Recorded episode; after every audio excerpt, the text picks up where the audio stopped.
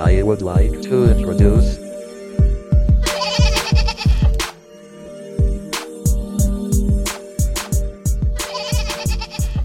Howdy, folks. My name is Matthew Dvorak, and welcome to the Chevo Effect, part of the Uplift United Podcast Network. Every week, I'll bring you the biggest stories in sports and break them down, and we're just going to get right into it today. welcome back, folks. We got a lot for you today. We're going to talk about this massive blockbuster trade between the Rams and the Lions for Matthew Stafford and Jared Goff swap. Uh, I got some Super Bowl coming up again for you, and we're going to do a little goat talk in baseball later. But let's start where we did at the very top. Blockbuster trade this weekend. The Lions send Matt Stafford to the Los Angeles Rams in exchange for the Rams' first round draft picks in 2022 and 2023, a third round pick in 2021, and quarterback Jared Goff. Stafford moves on from a Lions team he struggled to reach the postseason with to a team, Rams team led by coach Sean McVay. Now, of course, the Rams have had a much better go of their time lately than the Lions have. Uh, uh, made it to the divisional round of the playoffs, once to the Super Bowl in at least two of the last three seasons. Of course, they lost to Brady that year. That's okay. It was a pretty big, pretty big trade here. I mean, the Rams get back um, an immediate upgrade in quarterback in Matthew Stafford over Jared Goff. They have moved up in from like plus fifteen hundred or plus eighteen to plus fifteen hundred in the Caesar Sportsbook for the Super Bowl odds. It's a pretty big deal, but of course they send back some pretty good capital for it. Uh, two first round picks, again, one in 22, 2022, one in 2023. Uh, one is the price you pay for Matthew Stafford along with that third round pick in 2021. The other is definitely the salary jump on Jared Goff's contract. Signed that four year, $110 million extension last offseason. That hasn't even kicked in yet, and that's just about to. So much easier to trade him and move some capital like this than it is to take that dead money hit on top of you get a quarterback back that can help you almost immediately contend in the NFC. Uh, it's easily, other than Megatron, Calvin Johnson, and Detroit, it's easily the best team Matthew Stafford's had, and especially top to bottom built team. He's got easily the best defense he's ever had behind all pros Aaron Donald and Jalen Ramsey. He has the best coach he's ever had who will be able to utilize him in Sean McVay. He is going to still have weapons on that offense behind probably one of the top five offensive lines in the NFL. So it's definitely an upgrade of a whole experience for him. Plus, you trade Detroit for LA. You can't really go wrong with that, can you, folks? So interesting to see what'll happen there. Now, Matthew Stafford, of course. Let me just give you some of the numbers on him for career.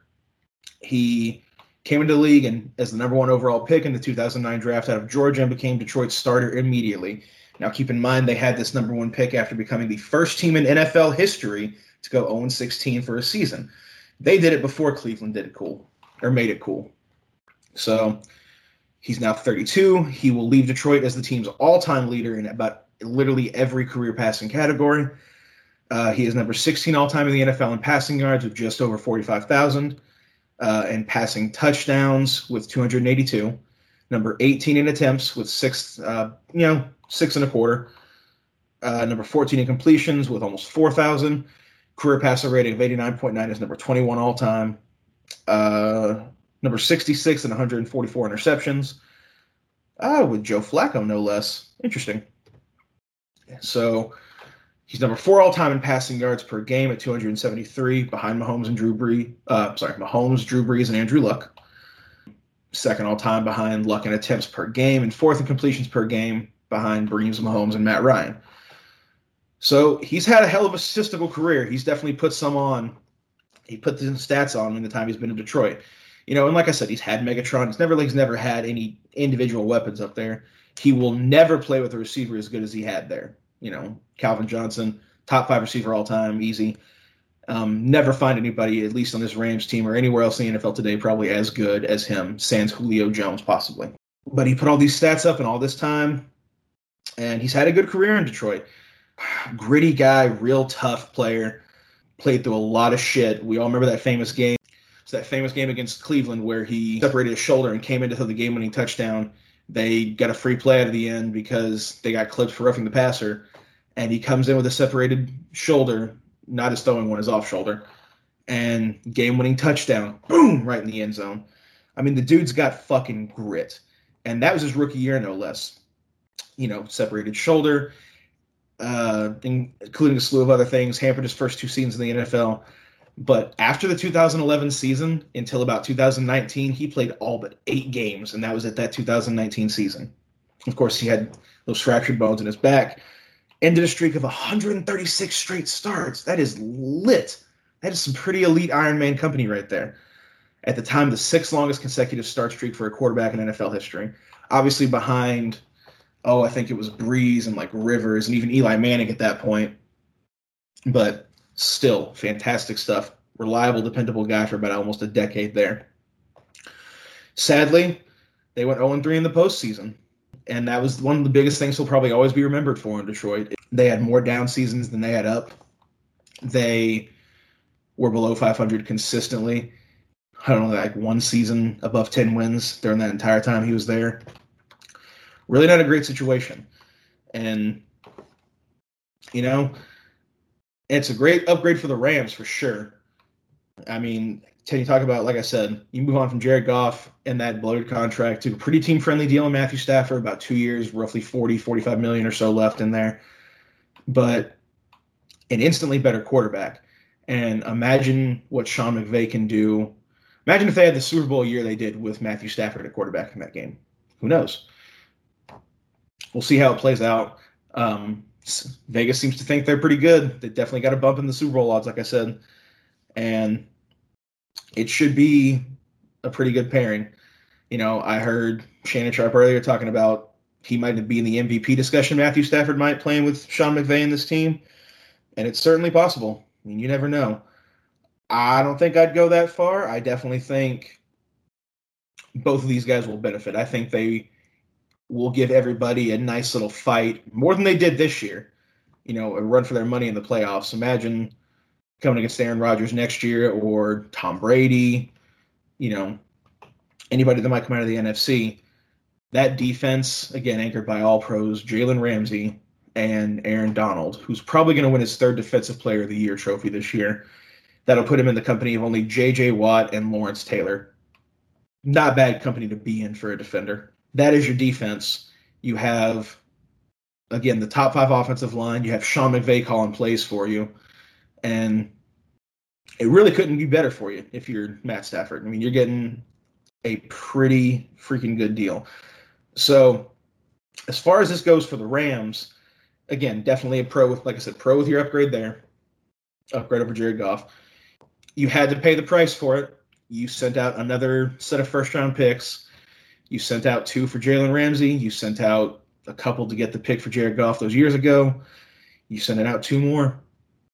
So sending out their 2022 and 2023. They will not have a first round pick until 2024. That will mark seven straight years for the Rams without a first round pick. It's definitely an interesting little tidbit in team building going that long without it. But if you're left with the ring at the end and you're left with that Lombardi trophy, we'll see if it's worth it. Hopefully they can get that far. I would be interested to see it happen. And I'd be I'd be happy for Matt Stafford to get a ring as well. He'd be like he deserved a guy. I like Sean McVay. I don't really hate any of these guys. I like them. So, and they had to pay that first round pick for that salary dump as well for Jared Goff. It was basically, it was like a hey, take this guy because I don't want him, but I, I really have to pay you to take him. We shall see how that turns out for them. Now, Detroit, they're obviously on the rebuild. They'll have, you know, their first round pick and the Rams' first round picks in 2022 and 2023 uh, four over those years. They'll also have a third round pick from the Rams this year in the 2021 draft. So they're definitely in full rebuild. Um, they'll also have Jared Goff. He'll be on a pretty decent sized contract, that's for sure, eating into that cap. But with these first round picks, you only get cross controlled guys that you'll hit on and that will actually help you rebuild faster than expected. That's what the draft is hoping for, right? You hope to hit on guys that are just, even if you didn't think they would be, they just turn into these gangbusters guys and they're just kicking ass and taking names left and right. And on rookie contracts, you do that for cheap. So we'll see how that goes. Jared Goff, when asked about the trade, he broke a silence and he said, It'll be nice to be somewhere where I am appreciated and wanted. He's never been more, for the most part, statistically, than an average to middling guy. He's just never, he's not a great quarterback. He's just not that fantastic. And I think they paid him off the hype coming off that Super Bowl year. I think they saw that the things he was doing in that system that year with Sean McVay were working, and they thought, hey, we rode this to a Super Bowl along with some great defense. Maybe we can do it again. And obviously, I think they realized pretty quickly that that wasn't going to happen. Now, these picks, what you got to do and you hope is you hit through the draft. You know, you hope you find these guys that can just go fucking nuts for you from day one and start with those extra picks. Especially assuming everything goes the way the Rams plan, at least those picks will be later in the back half of the draft, hopefully in the last four at least. So we'll see how that works out. But you always got to hope that you hit on those, especially young guys, because they're on those rookie contracts and they're cost controlled and team friendly. You'll have Jared Goff in his contract, his four, you know, four years, $110 million extension that he just signed the previous offseason will start kicking in soon, and that'll be into your cap a little bit. So you got to watch out for it there, and you got to hit on those draft picks. But they're definitely in rebuild mode, and it's a good start. I mean, they sold off Darius Slay. They sold off, oh, was it Golden Tate to the Eagles? Yeah. So we'll see how it goes. And to be honest with Matthew Stafford, they were going nowhere fast. They, you know, they tried this thing for a decade. They both knew it wasn't going to be much. It hadn't amounted to much yet. Like we talked about, 0 3 playoff record in that time. So they had nothing to lose. They were going nowhere fast, and they had nothing to lose. Not to say Detroit loves ruining players, which they do. It's been a thing. They ruined Barry Sanders and they ruined Calvin Johnson. Matthew Stafford was just like, oh, God, before I hate football too, let me leave. So, oh well. But that was the first kickoff a pretty big offseason transaction. I'm hoping for many more because I love, I love when off seasons are nuts. That's my favorite thing one of my favorite things, side note, especially love about the NBA offseason recently, is they have been getting more fucking nuts every single year with guys trading teams and going to signing places and it just shaking the league up. It's good for the league. I think it's good for, you know, guys to mix it up and especially it's good for parity when people change because it just keeps things fresh in my opinion. And I like that. Sometimes it's cool, you know, like if the Mavericks would just go on a 20 year run with Luka and win championships and ball hard, I would not be opposed to that it's looking rough right now, but that's a different story for another day. And I love that. I love when the offseason, the NFL does it too. The NFL never has that much. It's very rare you get that seismic, cataclysmic type of shake, shake up in like moves, but they do occasionally happen. This is a pretty good one, and I'm hoping for more to come. Now, I'm also wondering how this is going to affect the whole Deshaun Watson situation in Houston. Deshaun Watson, of course, franchise quarterback, only 25 years old for the Houston Texans, posted elite numbers this year, was one of the top five rated quarterbacks in just about every metric and statistic. Unfortunately, he's playing for a 4 and 12 team who has been mismanaged and run into the ground damn near.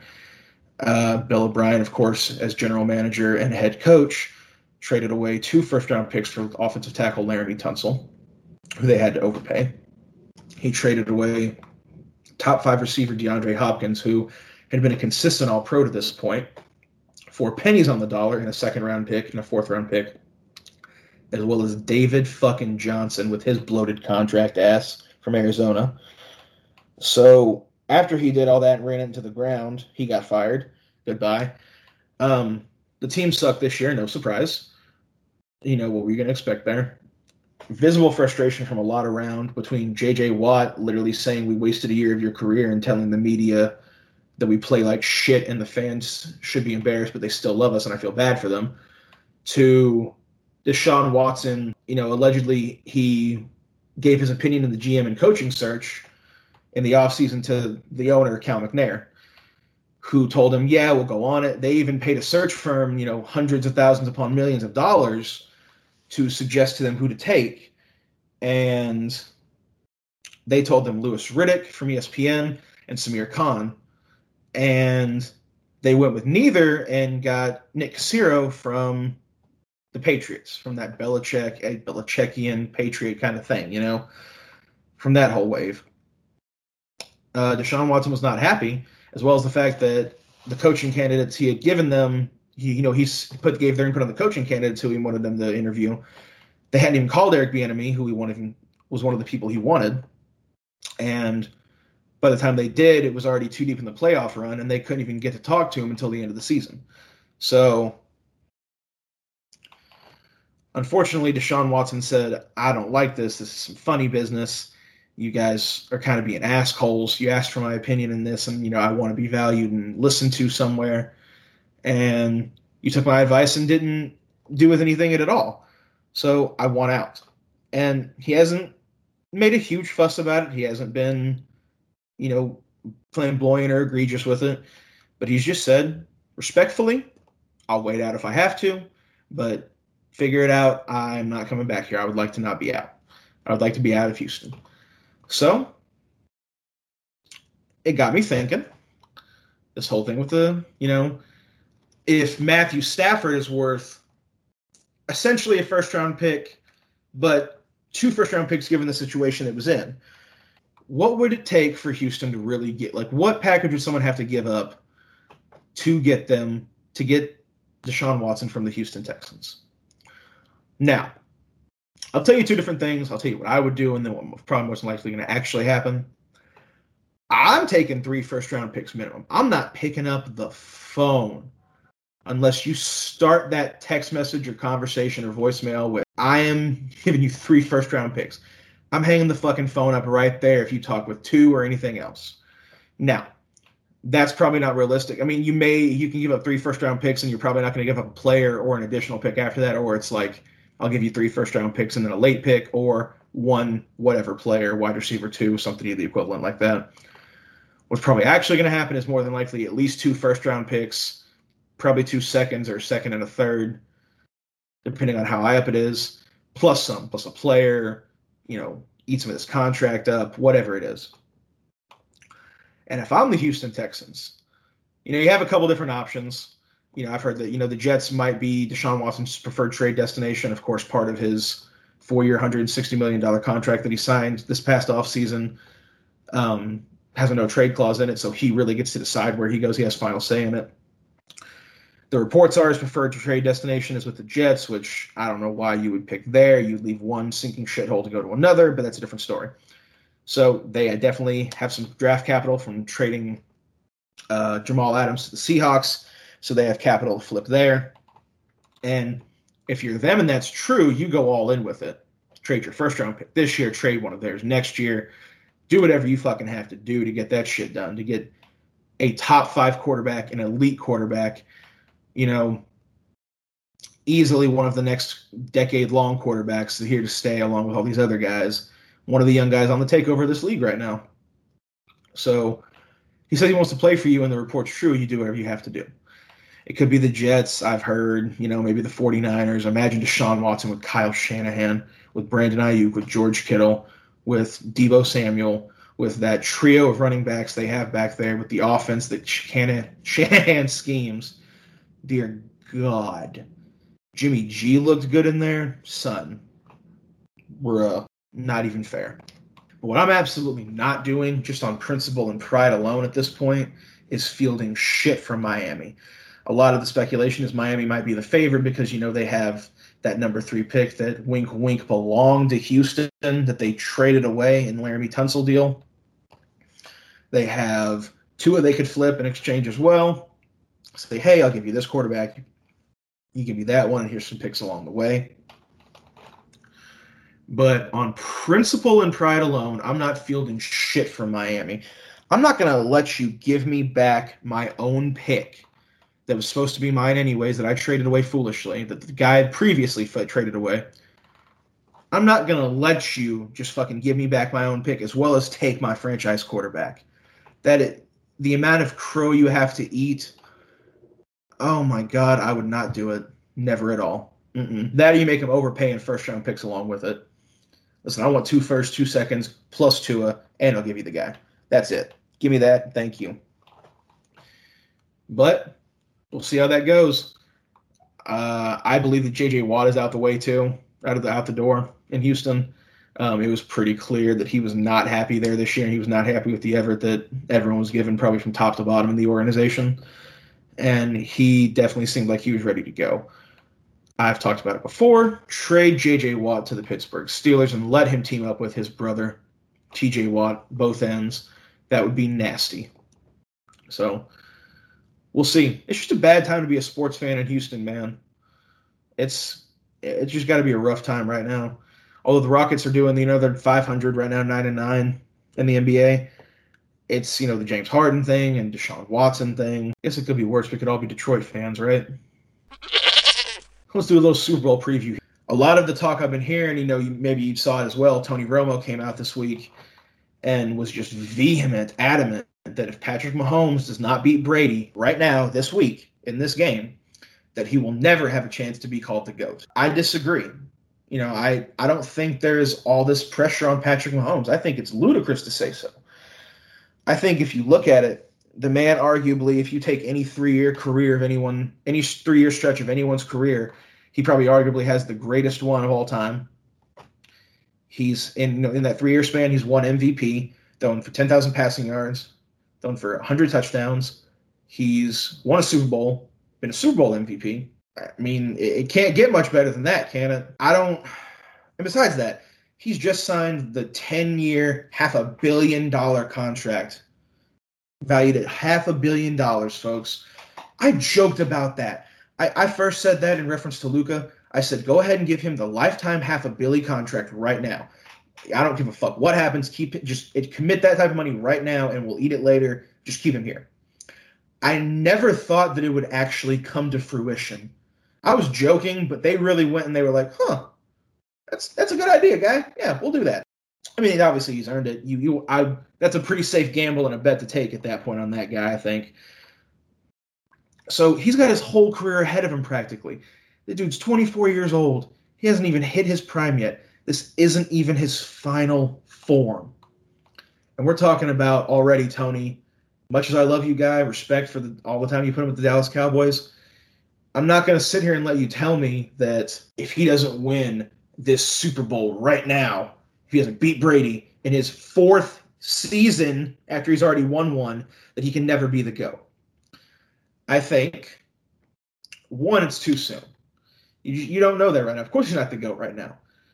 You know, many people consider Brady, myself included, to be the goat right now. Six rings. The guy is going to chase the seventh right now. He's 43 years old and still in the Super Bowl. He's done things past age 40 in the NFL that no one could even possibly fathom have before he did it.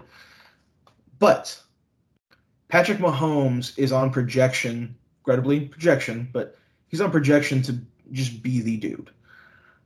I look around the league and I see a team, your leads are never safe. Like Liam Neeson and Taken, he will find you and he will kill you. That being your lead, you being your lead, that is. 24 to nothing against Houston. I'm up 28 to 24 at halftime. I'm down 10 in the third quarter the Super Bowl. I'm still going to find a way to win. The dude just does it. And among any of the other crazy things he does every week to week with comebacks and just the shit he crazy shit he does, the sidearms and the no looks and the fucking rollouts and all of it's just fantastic. It's good football. It's fun football. And he's doing it his way and no one can stop him. That offense is almost unstoppable in my opinion. I have yet to see a way that anybody definitively forever for a whole game can stop them. It's almost impossible. So is that do I think Patrick Mahomes under that much pressure? Almost certainly not. I disagree that he is. I think even if he doesn't beat him, Brady gets his seventh, Patrick Mahomes doesn't beat him right now. Which, if he doesn't beat him right now, it's okay. He'll have his whole career, another decade plus ahead of him. I see him having a Warriors-like run somewhere through this. If Ned's already, if if he is already about to go on it. So I see four, five, six rings in Mahomes' career. I, I, I truly do. That's my projection. But I think it's foolish to say that right now to discount him so early in his career. And I guess in my mind, what Tony would think is okay, that's maybe the only time you have to definitively prove this guy, to beat this guy who you're going to be fighting up against for the rest of your career with comparisons and whatnot to get to that point. If you don't beat this guy now, even if you get six, even if you match his ring totals later in his career, by the time you're done, they'll always look at that head to head and say, "Hey, you know you have the same amount of rings as him, but when it literally came to who would win, he beat you," and that's maybe what they'll say. And who knows? Again, it's all subjective. I think it's unfair to put that on him so early. It's unfair. It's frankly disrespectful to what he's already done in his career so early and so quickly. I mean, the man is breaking records left and right with a nuclear bomb of an offense. He's got an entire receiving core that runs like they've got rockets strapped to their backs.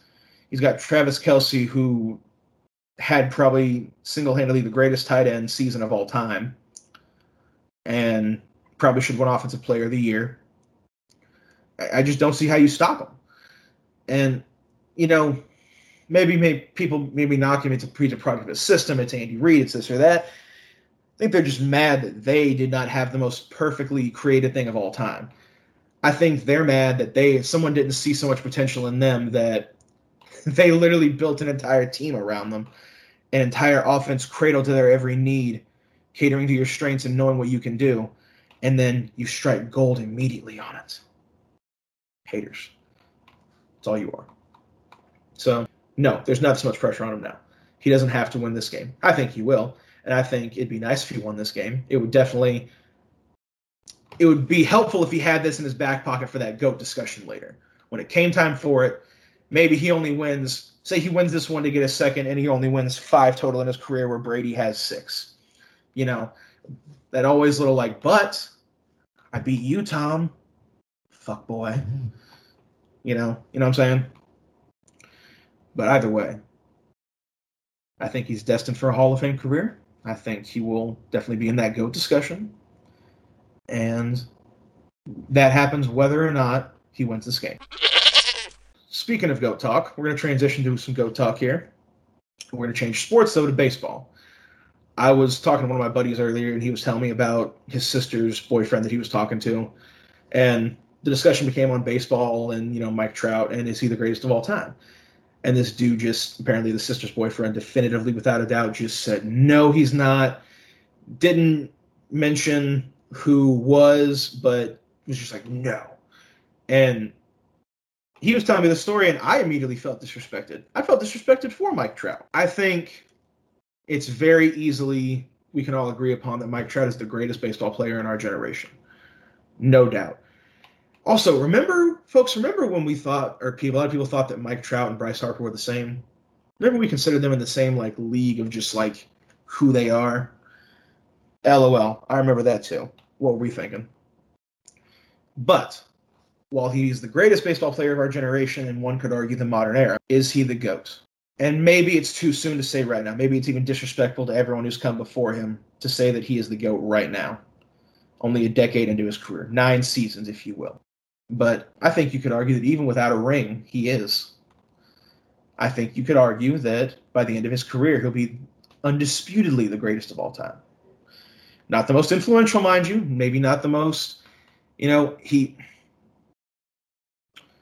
Other than his legend and who he is, no, so one single thing he individually may do may permeate like other things, like the Ty Cobb leg slide to second, you know, anything else you can think of. But I think as far as just on-field performance and as a dude who you play the game of baseball against all of your peers, he is almost head and shoulders above the rest. So let me just try this on for size, folks. I know numbers don't always tell the whole truth, but allow me to try for you, if you will. Before we get to the numbers, though, I just want to remind everybody of the nastiest baseball catch I've ever seen. It was the greatest home run robbery of all time June 27th, 2012, he robs J.J. Hardy of the Baltimore Orioles in center field. Guys, I was in high school when this happened in real time. I remember there was this snapshot of the moment, like he catches it and his like his arms over the wall that I stole from ESPN and they put on social media, and I still saved it. I saved it because I knew I was looking at one of the single greatest sports moments I would probably ever see. If not just for how impressive it was athletically, it was just by one of the guys who was the greatest to ever do it in my time, in my time watching it. It was his full shoulder is above the wall. It like his full shoulder. He could have stuck his armpit on that wall and just clamped and just stayed there. You know how there's honey dipping when you dunk in basketball and your whole elbow goes in? He basically did that to the outfield wall, robbing a home run. It was still one of the nastiest things I've ever seen. Anyways, just to start, begin with the fact that if he decided to suddenly retire without ever playing another game, if he came out tomorrow and said, guys, I'm fucking done here. I'm done.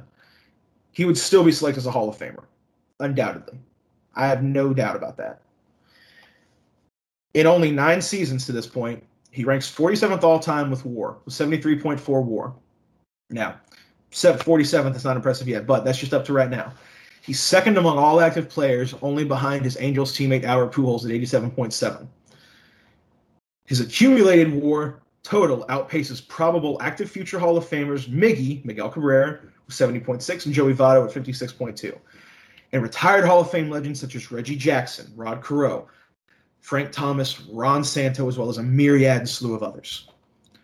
In net in any single season, he has never recorded no less than 6.8 WAR in any of his seasons in his career, and he's reached 10.1 WAR twice. Since his rookie season in 2011, there have only been four individual 10 or more WAR seasons by position players in all of baseball. He accounts for half of them. Since his first full major league season in 2012, he has never finished lower than fourth in AL MVP voting. And I was stunned when I saw that, guys. I'm, you know, I'm I'm reading you a bunch of stats right now that I found that I think will make my case, but in all of his careers, in almost in all of his years, in almost a decade of playing up to this point, since his rookie or since his first full major league season in 2012, he's never finished lower than fourth. He is a perennial American League MVP voting candidate. He is always there.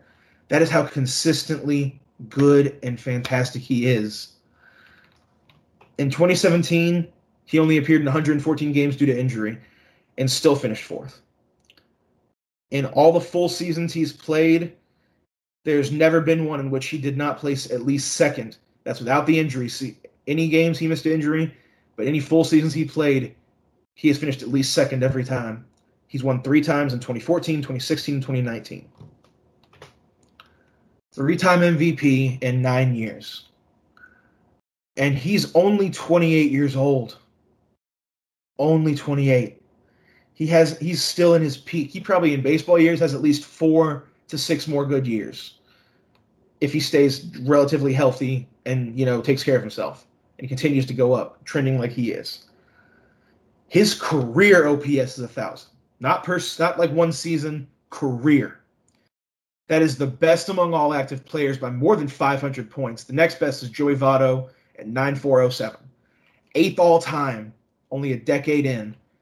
Less than only Ruth Williams, Gehrig, Bonds, Foxx, Greenberg, and Hornsby. And folks, that is some pretty damn good company to be in when it comes to your slugging.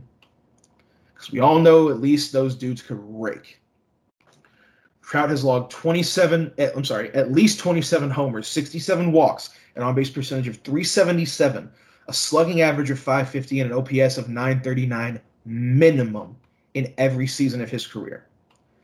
The dude is slashing at an elite level consistently and every single time without fail almost. He has also never recorded an OPS below 168, meaning that in his worst campaign, in his worst season, he was only 68% above league average. Only. And did I mention that he's only 28, guys? I really don't know if I've driven that point home enough. The dude is so young and doing so much for so long at such an elite level. He is undoubtedly the greatest baseball player I've ever seen play. I remember last in 2019, August of 2019, around my birthday, there was a four game series, won the doubleheader in Arlington at I'm sorry, Globe Life Park. It was the last year they were doing it before they opened the new stadium across the street, and I was going to go see that whole series. And one of the best things about watching it was seeing Mike Trout play live. Watching that dude play live was a treat, and it was so enjoyable. I watched him homer against us, and I didn't even care. I was watching history in the making with this dude. I mean, it is just spectacular and fantastic. And the dude is a generational talent. The dude is easily the best player we have in our generation. I don't think anybody would disagree with me there if I say that. But I think he's arguably already one of the greatest of all time and on his way to being the GOAT. And if you want to be disrespectful, you can call him the GOAT now. Get down how you get down. Like all things, there's a second side to all of it.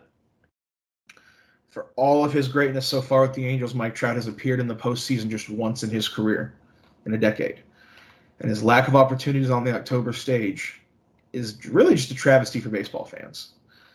Three postseason games back in 2014. Nice little clean sweep in a first round there.